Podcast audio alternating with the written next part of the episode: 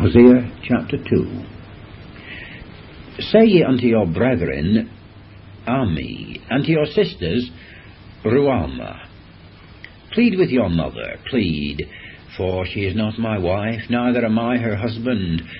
Let her therefore put away her whoredom out of her sight, and her adulteries from between her breasts, lest I strip her naked, and set her as in the day that she was born, and make her as a wilderness, and set her like a dry land, and slay her with thirst. And I will not have mercy upon her children, for they be the children of whoredom. For their mother hath played the harlot.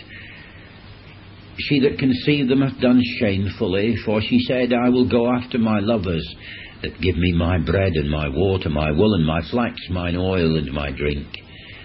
Therefore, behold, I will hedge up thy ways with thorns, and make a wall that she shall not find her paths. And she shall follow after her lovers, but shall not overtake them. And she shall seek them, but shall not find them. Then shall she say, I will go and return to my first husband, for then it was better with me than now. For she did not know that I gave her corn and wine and oil, and multiplied her silver and gold, which they prepared for Baal. Therefore will I return and take away my corn in the time thereof, and my wine in the season thereof, and will recover my wool and my flax given to cover her nakedness. And now will I discover her lewdness in the sight of her lovers, and none shall deliver her out of mine hand. I will also cause all her mirth to cease, her feast days, her new moons, her Sabbaths, and all her solemn feasts. And I will destroy her vines and her fig trees, whereof she hath said, These are my rewards that my lovers have given me. And I will make them a forest, and the beasts of the field shall eat them. And I will visit upon her the days of Baalim, wherein she burned incense to them, and she decked herself with her earrings and her ju- jewels, and she went after her lovers and forgat me, saith the Lord. Therefore, behold, I will allure her and bring her into the wilderness and speak comfortably unto her, and will give her her vineyards from thence, and the valley of Achor for a door of hope, and she shall sing there as in the days of her youth, and as in the day when she came up out of the land of Egypt. And it shall be at that day, saith the Lord, that thou shalt call me Ishi, and shalt call me no more Baali.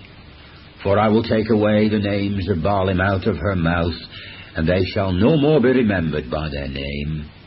And in that day will I make a covenant for them with the beasts of the field, and with the fowls of heaven, and with the creeping things of the ground, and I will break the bow and the sword and the battle out of the earth, and will make them to lie down safely. And I will betroth thee unto me for ever.